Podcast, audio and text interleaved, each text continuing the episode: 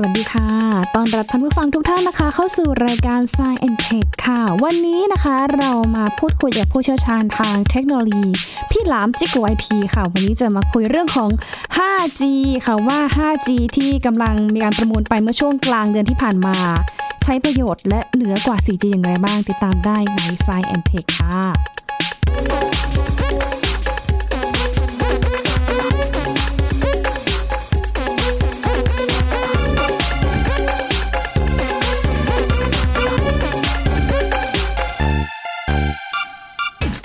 พิ่งจะประมูลกันไปสดๆร้อนๆเมื่อ 16 กุมภาพันธ์ที่ผ่านมานะคะ แล้วก็ประเทศไทยของเราเองค่ะ ก็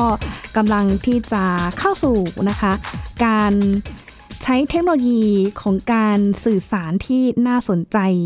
อีกอย่างหนึ่งนั่นก็คือการเปลี่ยนแปลงไปสู่ยุค 5G หรือว่าการใช้ระบบ 5G ที่ใช้ในการสื่อสารด้วยนะคะ ก็ถือว่าเป็นอีกเทคโนโลยีใหม่ค่ะ ที่จะเข้ามาแทนระบบ 4G ที่เราใช้กันในปัจจุบันค่ะ ซึ่งณตอนนี้เขาบอกว่า 5G นั้นไม่ได้จำกัดเพียงแค่ มือถือหรือว่าสมาร์ทโฟนเท่านั้นนะคะ แต่ว่า 5G เองก็ยังรวมไปถึงอุปกรณ์ชนิดอื่น ๆ ที่สามารถเชื่อมต่อกับอินเทอร์เน็ตได้นะคะ เดี๋ยวไปพูดคุยเพิ่มเติมค่ะกับกูรูด้านไอทีผู้เชี่ยวชาญด้านไอทีนะคะ พี่หลามที่รักปุณปรีชาค่ะ หรือว่าพี่หลามจิ๊กโก๋ไอทีค่ะ สวัสดีค่ะ สวัสดีครับคุณหญิงครับ สวัสดีครับค่ะ พี่หลามคะอยากถามหน่อยค่ะว่า 5G เอาเข้าจริง ๆ เนี่ยเขามีไม้เด็ดหรือว่ามีความเหนือกว่า 4G ที่เราใช้นับปัจจุบันยังไงบ้างอะคะ ครับผม จริงๆแล้ว 5G ก็คือการพัฒนายุคต่อมาจาก 4G นะครับค่ะจะสังเกตว่าในอดีตที่ผ่านมาเนี่ย เราเริ่มมีอินเทอร์เน็ตใช้บนมือถือกันในยุค 2G 3G ใช่ไหมครับ ก็เป็นยุคเริ่มต้นก็จะมีความเร็วไม่สูงมาก พอเราเปลี่ยนผ่านจาก 3G มาเป็น 4G เราก็จะมีอินเทอร์เน็ตที่เร็วขึ้น ทุกวันนี้เราก็ทุกคนนะฮะ เราทุกคนที่ใช้ 4G อยู่ ก็จะได้ใช้ 4G ที่มีความเร็วสูงพอสมควรค่ะแต่ว่า ในลึกๆแล้วเนี่ยตัว 4G เองเนี่ยมันก็ยังมีอาการติดขัด หรือว่ายังมีความเร็วที่ไม่เพียงพออยู่ใช่ไหมครับ ค่ะ ทีนี้เราก็ต้องพัฒนาต่อครับ เราต้องเข้าสู่ยุคของ 5G เพื่อที่ให้มันมีความเร็วมากขึ้น แล้วก็ให้มันมีศักยภาพมากขึ้นกว่าเดิมนะครับ เพราะฉะนั้นสิ่งแรกที่จะเปลี่ยนแปลง หลังจากที่เรามี 4G แล้วเราก้าวเข้าสู่ 5G เนี่ย สิ่งแรกที่มีก็คือเราจะมีปัญหาจาก เดิมๆที่เราเคยมีปัญหาจาก 4G น้อยลง เรื่องแรกคือเรื่องความเร็วครับอืมความเร็ว 5G จะเร็วกว่า 4G มากเลยนะครับ ประมาณอืม10 เท่าถึง 20 เท่าเลย โอ้ ค่ะอืมครับพอเรามีความเร็วมากขึ้น เราก็จะทำหลายสิ่งหลายอย่างได้ราบรื่นยิ่งขึ้นนะครับอืมไม่ว่าจะเป็นงานเดิมๆแบบที่เราทำอยู่นะฮะเช่น บางคนอาจจะดูหนังฟังเพลงเมื่อก่อนอาจจะดูไปกระดุดกระตุกไปค่ะเดี๋ยวนี้ก็ถ้าเป็น 5G ก็จะดูได้ชัดเจน แล้วก็ได้ความคมชัดสูงขึ้นไปอีกนะครับอืมจาก Full HD เราอาจจะดู 4K กันแบบลื่นๆ หรือว่าปีนี้ก็จะเข้าสู่ยุคของ 8K แล้วใช่ไหมครับแล้วก็จะดูวิดีโอที่คมชัดมากๆ เหมือนจริงมากๆ ได้แบบเรียลไทม์เลยอืมนะฮะอันนี้คือเรื่องแรกของ 5G ค่ะคือเขาจะได้ความเร็วมากขึ้น เร็วแรงกว่าเดิมนะคะ โอ้ใช่ครับค่ะครับค่ะ นอกจากความเร็วและความแรงกว่า 4G อะคะการตอบสนองหรือว่าการรับส่งข้อมูลอันนี้แน่นอนก็น่าจะชัดขึ้นหรือว่าได้มากขึ้นกว่าเดิมนะคะ พี่หลามค่ะ ใช่แล้วครับทุกวันนี้เราก็ใช้เอ่ออินเทอร์เน็ตจาก 4G จากโทรศัพท์มือถือนะครับ ใช้ในการรับส่งไฟล์ด้วยใช่ไหมครับค่ะเอ่อเราก็จะมีเทคโนโลยีคลาวด์ที่แบบว่าโยนโยนไฟล์จากเครื่องมือถือเราขึ้นไปไว้บนคลาวด์แล้วก็ส่งให้คนนู้นเอาไปใช้งานดาวน์โหลดได้อีกอะไรเงี้ยอืมจากเดิมที่เราใช้เวลานานในการส่งไฟล์จำขนาดใหญ่ๆเช่นหนึ่งกิกะไบต์สองกิกะไบต์หรือหลายๆกิกะไบต์นะครับ ถ้าเป็น 5G เราก็สามารถทำสิ่งเหล่านี้เสร็จได้ด้วยในเวลาแค่เศษส่วนวินาทีแค่นั้นเองนะแบบแป๊บเดียวอืมโยนขึ้นมาเนี่ยกดโยนขึ้นไปปุ๊บกดส่งแป๊บเดียวเสร็จเลยครับนะฮะแล้วมันก็จะแก้ปัญหาหลาย ๆ เรื่องของ 4G ที่ไม่เคยมี ไม่เคยทำได้มาก่อนค่ะอ่าคุณหญิงเคยเวลาเราไปรับปริญญาใช่ไหมฮะค่ะเราไปอยู่ในสถานที่ที่รับปริญญาแล้วมีหรือว่าไปดูคอนเสิร์ต เราจะเจอปัญหาว่าเรามีผู้ใช้โทรศัพท์มือถืออยู่ในบริเวณเดียวกันเป็นจำนวนมาก แล้วจะโทรไม่ออกส่งข้อมูลไม่ไปเคยเจอไหมฮะค่ะ เคยเจอค่ะ แบบเคเน็ยตเจอช้ามาก พอเป็นใช่ค่ะ 5G เนี่ย พอเป็น 5G นะฮะเราจะสามารถใช้พื้นใช้มือถืออยู่ในพื้นที่เดียวกันเนี่ย ได้มากกว่า 4G ถึงห้าสิบเท่าเลย โอ้โหแต่เดิมเนี่ย เราอยู่ในเสาต้นเดียวกันเราอยู่ อาจจะอยู่ได้ประมาณหนึ่งหมื่นคนค่ะใช่ไหมฮะค่ะแต่อันเนี้ยมันได้มากกว่าถึงห้าสิบเท่าถึงร้อยเท่า คือเสาต้นเดียวกัน สามารถมีอุปกรณ์รองรับอยู่ในนั้นได้ถึงหนึ่งล้านชิ้นเลยโหเสาหนึ่งเสาเนี่ยนะคะอืมครับผมรองรับให้บริการได้หนึ่งล้านคนเลยอืมเยอะมากอืมค่ะ คือเรียกได้ว่า 5G เข้ามาแบบตอบโจทย์ปัญหาของ 4G ได้ชัดเจนมาก โดยเฉพาะในเรื่องของใช่ครับความเร็วการตอบสนอง แล้วก็การอยู่ในที่ที่คนเยอะๆ ก็อาจจะทำให้ไม่มีปัญหาในการใช้อินเทอร์เน็ตต่อไปนะคะพี่หลามใช่ครับอืมค่ะใช่ครับอืมค่ะ อันนี้มันสามารถที่จะรองรับข้อมูลการส่งได้ได้มากสุดเท่าไหร่คะพี่หลาม ถ้าเป็นตัว 5G โอ้โห เทคโนโลยี 5G ที่จะเริ่มต้นในปีนี้นะครับ อย่างค่ะตอนนี้ที่มีบางค่ายมือถือเขาเปิดแล้วเนี่ย ก็ทะลุหนึ่งพันเมกต่อวินาทีขึ้นไปเลยนะครับ ค่ะ โอ้โหนะฮะความเร็วที่ได้ตอนนี้พันกว่าๆ แต่นี่คือแค่เริ่มต้นเท่านั้น ค่ะ พอ 5G เนี่ย ลงระบบแบบเต็มครบถ้วนสมบูรณ์แล้วเนี่ย เขาจะมีความเร็วในการส่งในระดับกิกะบิตนะฮะ ค่ะอืมความเร็วในระดับ 10 ถึง 20 กิกะบิต ต่อวินาทีทั้งรับและส่งครับ เร็วถึงขั้นดาวน์โหลดวิดีโอ หรือดาวน์โหลดไฟล์ใหญ่ ๆ ได้ ถึงนาทีไหมคะ หรือว่าเรียกเป็นหน่วยวินาทีเราได้คะเราจะดาวน์โหลดหนังค่ะเป็นเป็นเรื่อง2ชั่วโมงความละเอียดแบบ 4K นะฮะความค่ะละเอียดแบบแบบ Ultra High Definition เลยนะฮะอืมได้ภายในไม่ถึง1นาทีครับ โอ้โห มหัศจรรย์มากโอ้โหแล้วเมื่อไหร่พี่หลามเราจะได้ใช้ระบบ 5G แบบเต็มรูปแบบค่ะ หลังจากที่เราเริ่มประมูลไปแล้วเมื่อก็สองสัปดาห์ที่แล้วค่ะ ตอนนี้ 5G ในระดับทั่วโลกนะครับ ก็ค่ะยังเป็นยุคเริ่มต้นของ 5G อยู่มตอนนี้เราจะได้ความเร็วกันระดับกิกกว่าๆไปจนถึง 2 กิกนะฮะในค่ะช่วงระยะ 1-2 ปีนี้อืมแล้วพอหลังจากนั้นเราก็จะได้ความเร็วระดับ 5-7 กิกในค่ะใน3ปีข้างหน้าอืม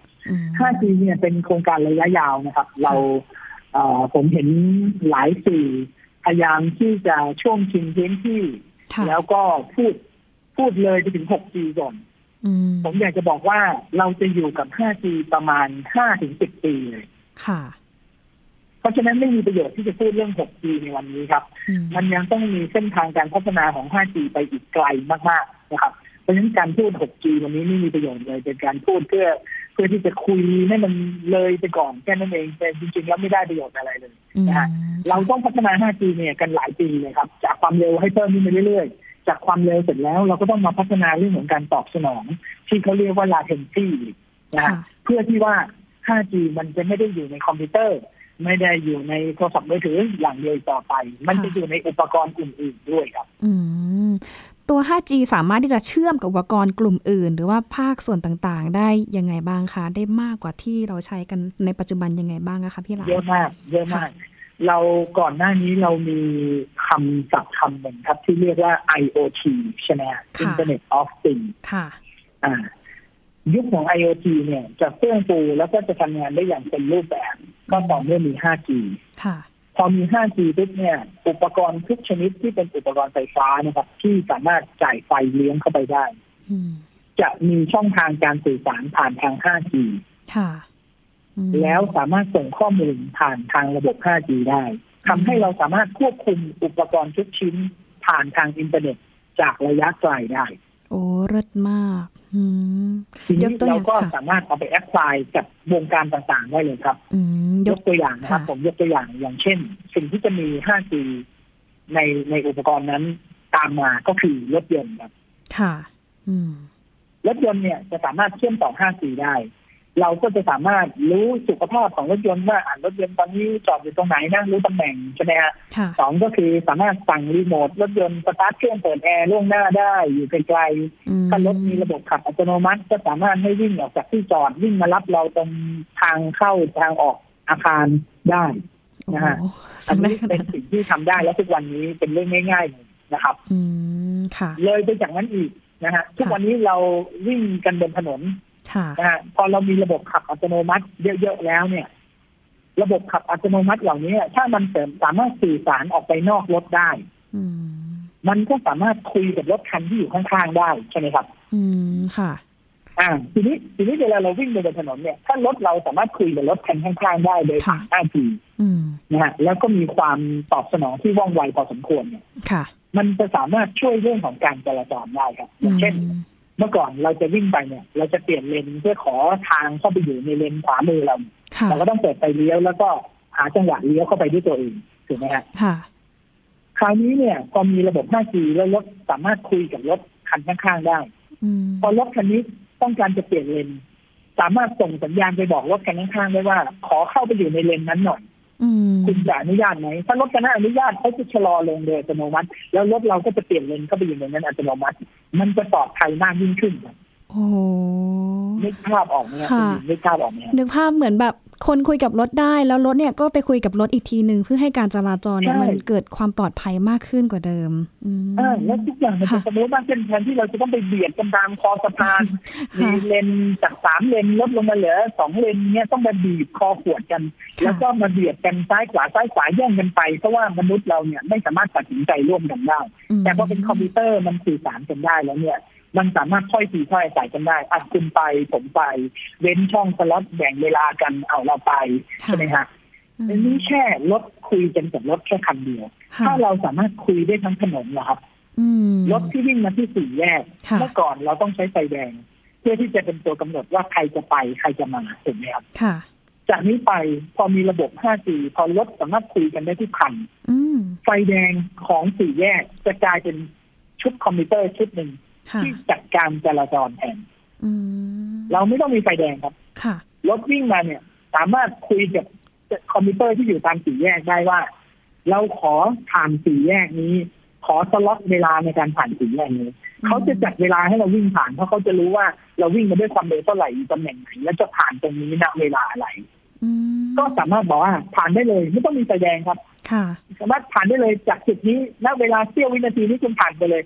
เราก็จะวิ่งผ่านสี่แยกนั้นโดยที่ไม่ต้องติดไฟแดงอืมคือนเพอกราะรจาถกทุกคันถูกจัค่ะดเวลาให้ไม่ตรงกันอยู่แล้วอ๋อคือรถคือนอกจากจะทำให้คนคุยกับรถได้แล้วรถก็ยังคุยกับรถ แล้วรถก็ไปคุยกับถนนสัญญาณไฟจราจรได้อีกด้วยใช่ครับอ๋อมันสมูทมากขึ้นใช่ครับมากนี่คือภาพในอนาคตค่ะที่เราที่เราวาดเอาไว้แล้วก็อืมสักวันหนึ่งค่ะก็เป็นจริงได้ผมอ๋อมีบอกว่า 5G เนี่ยคุยกันยาวๆค่ะเพ ราะว่าสิ่งเหล่านี้สิ่งที่ผมพูดเนี่ยไม่ใช่จะมีได้ภายในปีสองปีนี้นะฮะค่ะมันจะต้องเกิดขึ้นภายในห้าปีสิบปีข้างหน้ากว่าเราจะมีระบบคอมพิวเตอร์ควบคุมจราจรประจำสี่แยกได้ค่ะกว่าเราจะถอดไฟแดงไฟเขียวออกจากสี่แยกได้ใช่ไหมฮะอืค่ะอืมแต่ถึงตอนนั้นเนี่ย เราจะทุกคนจะมีความมีชีวิตที่ปลอดภัย แล้วก็เดินทางได้อย่างคล่องตัวมากยิ่งขึ้น นึกภาพตามพี่หลามพูดเลยอะเหมือนกับในหนังไซไฟแล้วชีวิตเราจะแบบดูเท่ใช่ครัทีบนี้เราจะดูแบบง่ายขึ้นแล้วเชื่มาอกไหมครับค่ะคุณหญิงค่ะเชื่อไหมครับว่ารถจะไม่ติดอืมโดยที่ไม่ต้องทำถนนเพิ่มเลยค่ะรถเพราะจะว่าไม่ติดค่ะทุกวันนี้รถติดเพราะคนขับครับอืมคนเนี่ยค่ะมีอีโมชันมีมีวุฒิ มีวุฒิภาวะทางอารมณ์ มีความคิดที่แตกต่างกัน มีความไม่เห็นด้วย มีปฏิกิริยาโต้ตอบกันอืมมันทำให้ความขัดแย้งของคนแต่ละคนเนี่ยก่อให้เกิดปัญหารถติดอ๋อแต่ถ้าค่ะทุกคนเนี่ยคือคอมพิวเตอร์แล้วปฏิบัติอย่างตรงไปตรงมา แล้วมีความยุติธรรมเท่าๆกัน ค่ะ ไม่มีอารมณ์ซึ่งกันและกัน ทั้งถนนเนี่ยสามารถไปด้วยกันได้โดยที่ไม่ติดขัดเลยครับ อืมอย่างน้อยคอมพิวเตอร์มันก็จะทำงานการตามจระราบจบรกันได้ อืมใช่ อืมค่ะ นอกจากแค่ค่ะคิดเรื่องนี้เรื่องเดียวเนี่ยโอ้โหอนาคตเราก็จะมีความสุขกันมากมายเออใช่ค่ะไม่นึต้อกงลงภาพไปตาทะเลาะมเบาะแว้งกันข้ามถนนครับเนาะอาจจะแบบไม่มีการขับปาดหรือชุนเฉียวโมโหใส่กันทะเลาะกันอย่างเงี้ยนะคะ นอกจากในเรื่องของการเดินทางค่ะพี่หลาม วงการแพทย์หรือว่าวงการอุตสาหกรรม 5G เองก็จะเข้าไปมีบทบาทสำคัญด้วยในอนาคตนะคะ ใช่ครับค่ะในอนาคตเนี่ยเราจะมีหุ่นยนต์นะครับ หุ่นยนต์ที่ทำงานแทนเราใช่ไหมครับค่ะหุ่นยนต์เหล่านี้ถ้ามีการสื่อสาร 5G เข้ามาเชื่อมต่ออืมเขาก็จะสามารถรับคำสั่งจากเราได้อย่างทันท่วงทีค่ะใช่ไหมครับค่ะมอย่างนายแพทย์ผ่าตัดทางไกลเมื่อก่อนเนี่ย เราจะสื่อสารส่งสัญญาณภาพทางไกลมาให้คุณหมอเห็นเนี่ย คุณหมอจะลงมีดเนี่ย ลงไปแล้วเนี่ยต้องหยุดรอเจ็ดแปดวินาทีเพื่อดูว่าภาพที่มีด หุ่นยนต์ที่กรีดไว้ปลายทางเนี่ยอืมมันไปหรือยังค่ะลองนึกภาพดูนะ ถ้าการสื่อสารมันติดขัด คุณหมอกรีดมีดลงไปบนท้องคนป่วยค่ะผ่านทางการควบคุมระยะไกลเนี่ยกรีดลงไปหนึ่งครั้งคุณหมอเอ๊ะกรีดหรือยังอ๋อค่ะเอ๊ะไม่แน่ใจลองกรีดดูอีกทีหนึงกรีดอีกทีหนึงเอ๊ะกรีดหรือยังภาพไม่มากรีดลงไปอีกทีหนึงเท่ากับสามแผลแล้วนะคะตอนนี้ค่ะโอ้อ่าแต่ถ้ามี 5G มาค่ะ ทุกอย่างมันจะเรียลไทม์พอเป็นข้างจีค่ะนะฮะคุณหมอกรีดปุ๊บก็จะเห็นอืมสีมีดของตัวเองเลยลากใส่ปื๊ดนะฮะแล้วมากน้อยแค่ไหนทำงานก็จะแม่นยำมากๆ ภาพก็จะคมชัดนะฮะเราก็ไม่ต้องให้หมอเดินทางไปยังที่ห่างไกลอืมเกิดเหตุฉุกเฉินอะไรเนี่ยส่งหุ่นยนต์ไปตัวเดียว แล้วก็ไปทำหน้าที่แทนหมอได้เลยนะฮะซึ่งอันนี้แหละก็จะทำให้เกิดประโยชน์ต่อมนุษยชาติมากยิ่งขึ้นอืม ใช้ได้ในทุกๆวงการ ไม่ว่าจะเป็นธุรกิจอุตสาหกรรมนะคค่ะรับควบคุมหุ่นยนต์นะฮะค่ะหุ่นยนต์พวกนี้จะถูกติดตั้งแล้วก็สอนเอาไว้ว่า ถ้ามีเหตุการณ์ อย่างสมมติหุ่นยนต์ดับเพลิงค่ะถ้ามีเหตุการณ์ฉุกเฉินมีไฟไหม้หุ่นยนต์ตัวนี้จะต้องหยิบอุปกรณ์แล้วออกไปดับเพลิงทันทีใช่ไหมฮะอ๋อค่ะอืมสัญญาณไฟจากเซ็นเซอร์ ไฟไหม้เนี่ยสัญญาณความร้อนจากเซ็นเซอร์ที่รับเนี่ยจะต้องส่งมาหาหุ่นยนต์ตัวนี้ได้เร็วพอที่จะสามารถปฏิบัติการได้ทันท่วงทีอืมถ้าเรามีระบบ 5G เราก็จะส่งสัญญาณไปยังหุ่นยนต์ที่รอปฏิบัติการอยู่ได้อืมมันก็จะทำงานได้อย่างรวดเร็ว แล้วมันก็จะสมบูรณ์แบบตามที่เราจินตนาการเอาไว้ว่าเราอยากจะให้มันเป็นยังไงอืม นะคะเห็นไหมฮะมันมีค่ะประโยชน์ทุกวงการเนาะคือแบบสามารถที่จะเข้าไปใช้งานทุกภาคส่วนทุกวงการได้เลยค่ะ แล้ว 5G เองใช่เนี่ยค่ะเลยครับกับกับการเก็บข้อมูลหรือว่าการส่งข้อมูลขนาดใหญ่ เพื่อการใช้งานในระบบ cloud computing เนี่ยค่ะ มันมีส่วนสำคัญหรือว่าส่วนผลักดันกันยังไงบ้างอะคะพี่หลาม ก็จริงๆแล้วพอมีความเร็วเหลือเฟือเราก็สามารถเก็บข้อมูลได้มากมาย และทุกวันเนี้ยค่ะ เรากำลังจะก้าวข้ามผ่านจากยุค cloud computing นะครับค่ะนะฮะอืมไปสู่ยุคที่เรียกว่า edge computing ค่ะยังไงมคะพี่ผมอธิบายคำนี้เพิ่มอีกนิดหนึ่งค่ะจากเดิมเนี่ยเราใช้ cloud computing ก็คือเรามีที่เก็บไฟล์ที่อยู่บนอินเทอร์เน็ต อยู่บนค่ะเซิร์ฟเวอร์อยู่บน cloud ใช่ไหมครับค่ะงานทุกอย่างเนี่ย เราต้องประมวลผลให้เสร็จที่ที่เครื่องของเราก่อนอืมแล้วค่อยส่งไฟล์นั้นไปเก็บข้างบนใช่ไหมครับค่ะ อ่าอันนั้นคือวิธีปกติที่เราใช้อยู่ค่ะแต่พอถึงยุค edge computing เนี่ย ทุกอย่างมันจะอยู่บน cloud หมดเลยครับ มันจะอยู่บนบนอินเทอร์เน็ตหมดเลยอืมเราไม่ต้องมีคอมพิวเตอร์จริงค่ะๆเรามีแค่หน้าจอกับคีย์บอร์ดกับเมาส์อืมแล้วก็เบราว์เซอร์หนึ่งตัวค่ะซึ่งเป็นเครื่องสเปคเล็ก ๆ เลย เราสามารถทำงานกราฟิกตัดต่อหนังได้ โดยที่ซอฟต์แวร์ทั้งหมดและระบบประมวลผลทั้งหมดอยู่บนอินเทอร์เน็ตครับอ๋อ นั่นก็หมายความว่าส่งสัญญาณมาให้เรา อืมค่ะ ค่ะเชิญค่ะค่ะ อะไรนะฮะค่ะเชิญเชิญพี่หลามต่อค่ะ ค่ะอะอืมเรามีแค่หน้าจอเพื่อให้เห็นภาพสิ่งที่เรากำลังทำงานอยู่แต่การประมวลผลทั้งหมดอยู่บนอินเทอร์เน็ตเลยครับ โดยที่ไม่ต้องอยู่ที่เราอืมใช่ไหมฮะค่ะอ่านนึกภาพนะฮะสำนักงานหนึ่งสำนักงานมีพนักงานห้าสิบคนอืมในอดีตต้องมีเครื่องคอมพิวเตอร์ห้าสิบเครื่อง เพื่อที่ให้คนห้าสิบคนนี้ทำงานค่ะ แต่พอถึงยุคที่เรามี 5G เรามี Edge Computing เรามีเครื่องคอมพิวเตอร์เครื่องเดียวครับ แต่เราส่งลงมาที่จอ 50 จอ แล้วก็ให้คน 50 คนนั้นน่ะสั่งงานให้เครื่องประมวลผลเครื่องเดียว บน cloud ตัวนั้นน่ะทำงานอืมมันประหยัดทรัพยากรกว่ามากอืมคน50คนทำงานด้วยเครื่องคอมพิวเตอร์เพียงเครื่องเดียว แล้ว การประมวลผลทั้งหมด และไฟล์ทั้งหมดก็จะอยู่บนอินเทอร์เน็ตอืมนั่นก็หมายนี่คือสิ่งที่จะเกิดขึ้นในยุคถัดไป แสดงว่ายุคถัดไปถ้าสมมติว่ามี 5G แล้วก็เข้าสู่ยุคของ Edge Computing เนี่ยงานทุกอย่างก็จะครัยู่ใน cloud อินเทอร์เน็ตนะคะ แสดงว่าใช่ครับแนวโน้มคนที่คนจะทำงานอยู่ที่บ้านหรือว่าการทำเป็นออฟฟิศอัจฉริยะเนี่ยมันก็อาจจะ เข้ามาในส่วนของภาคธุรกิจภาคการทำงานในออฟฟิศด้วยเหมือนกัน ใช่แล้วอืมใช่แล้วครับอืมทุกวันนี้ก็หลายหลายบริษัทก็เลือกที่จะให้พนักงาน work from home นะครับค่ะเพื่อที่จะลดค่าตัวลงเพื่อลดการเดินทางใช่ไหมฮะอืมเพื่อแก้ปัญหารถติดค่ะบางคนก็เลือกที่จะทำงานเป็นเจ้าหน้าที่ที่ทำงานฟรีแลนซ์หลาย ๆ บริษัทอ๋อเพราะว่าเขาจะได้มีรายได้มากขึ้นนะอืมวิธีการทำงาน รูปแบบการทำงานมันก็จะเปลี่ยนไปค่ะพอเราไม่ต้องมีฮาร์ดแวร์ที่มันมีราคาสูงหรือว่ามีสเปคสูงมากๆ ต้นทุนในการทำงานมันก็จะถูกลงครับอืมค่าใช้จ่ายในการทำงานแต่ละชิ้นมันก็จะถูกลง เราสามารถ เอ่อเอาง่ายๆอย่างสมมติคุณหญิงอยากจะสร้างโมเดลสามมิติ เป็นรูปบ้านขึ้นมา เมื่อก่อนต้องมีเครื่องคอมพิวเตอร์ที่ออกแบบสามมิติได้ค่ะใช่ไหมฮะค่ะถ้าเราต้องไปซื้อเครื่องเป็นแสนเพื่อที่จะมาทำงานชิ้นเดียวมันก็ทำไม่ได้อืมแต่พอเรามี edge computing เนี่ย เราสามารถเรียกการประมวลผลระดับเครื่องเป็นแสนบาท ให้ลงมาอยู่ในหน้าจอเราได้ ด้วยการเช่าใช้แค่หนึ่งชั่วโมงอ๋อเราก็ใช้ทำงานแค่หนึ่งชั่วโมงนั้นเสร็จแล้วเราก็จบจ่ายค่าเช่าไปอืมเราก็ไม่ต้องจ่ายเงินหนึ่งแสนบาท เราจ่ายเพียงแค่ร้อยห้าสิบาท เพื่อใช้แค่ชั่วโมงเดียวอืมันก็จะประหยัดต้นทุนประหยัดเรื่องของวิธีการทำงานทำสิ่งที่เป็นไปไม่ได้ให้เป็นไปได้ได้ง่ายขึ้นรสมาก องค์กรก็แบบเหมือนประหยัดทรัพยากร พนักงานก็ไม่ต้องเดินทางแบบไปไกลหรือว่าไม่ต้องเสียต้นทุนใช่แล้วการทำงานเยอะมากอุ้ยพี่หลามเท่ใช่มากแล้วครับช่วงประมาณเอ่อปลายปีที่แล้วอะค่ะ มีโอกาสไปงานเทคโนโลยีต่างๆ เยอะๆ แล้วส่วนใหญ่เนี่ยก็จะเห็น เทคโนโลยีอีกตัวหนึ่งที่เขาเอามาเชื่อมกับ 5G นั่นก็คือพวก VR AR ต่างๆ อันนี้ 5G จะช่วยผลักดันให้ AR VR เนี่ยเอามาใช้ในในอ่าการทำงานหรือว่าเอามาใช้ประโยชน์เพิ่มขึ้นยังไงบ้างอะคะก็เราจะใช้ AR หรือ VR ในระยะไกลได้นะครับอืมค่ะสิ่งแรกก็คือถ้าสมมติเราวางเราวางหุ่นตัวหนึ่งเอาไว้ แล้วก็ใส่แว่น AR หรือ VR เอาไว้ ในที่ไกลๆอย่างเช่น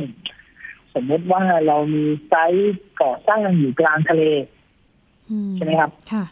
แทนที่เราแทนที่คนคนนั้นจะต้องไปตรวจงานที่ที่ไซต์ที่ตัวเองนั่งเฮลิคอปเตอร์ไปเนี่ยเราก็ใส่แว่น VR แทนครับ แล้วเราก็มองเข้าไป มองเข้าไปผ่านกล้องตัวนี้ ซึ่งกล้องตัวนี้เนี่ยมันจะสามารถขยับซ้ายขวาบนล่างเงยขึ้นเงยลง เห็นทุกที่ทุกทางได้อย่างที่เราต้องการบางทีมีรางล้อให้เลื่อนสามารถเคลื่อนตำแหน่งเดินไปตามที่ต่างๆได้ด้วยอืมมันก็ลดการเสี่ยงของมนุษย์ที่จะต้องไปในพื้นที่ที่มันยากลำบากอืมอืมนะฮะอย่างเช่น นักสำรวจใต้ทะเลแทนที่จะดำน้ำลงไปเองเนี่ยก็ไปเป็นหุ่นยนต์ดำน้ำไม่ได้หุ่นยนต์ดำน้ำแล้วก็ใส่แว่นวีอาลงไป อยากจะมองซ้ายก็หันไปทางซ้าย อยากจะมองขวาก็หันไปทางขวาอืมพอเป็น 5G ครับ มันจะมีสิ่งหนึ่งที่เขาเรียกว่า latency อืม ค่ะ latency เนี่ย มันคือค่าความหน่วงเวลา มันจะน้อยมากๆครับ มันจะค่ะอยู่ในระดับ 0.1 มิลลิเซคันค่ะ พอมันพอมันไม่ช้าจากเหตุการณ์จริงเลยเนี่ย มันจะทำให้เราไม่เวียนหัวครับเวลาเราใส่ VR อ๋อทุกวันนี้ถามว่า 4G ใส่ VR ได้ไหม ก็ใส่ได้นะครับ ค่ะ แต่ถ้าคุณหญิงหันซ้ายค่ะแล้ว VR มันใช้เวลา 5 วินาทีให้หันซ้ายค่ะคุณหญิงจะเวียนหัวมากครับ อืมเพราะเราหันไปแล้วอะเราต้องนับหนึ่งถึงห้ามันถึงจะหันตามมามันดีเลย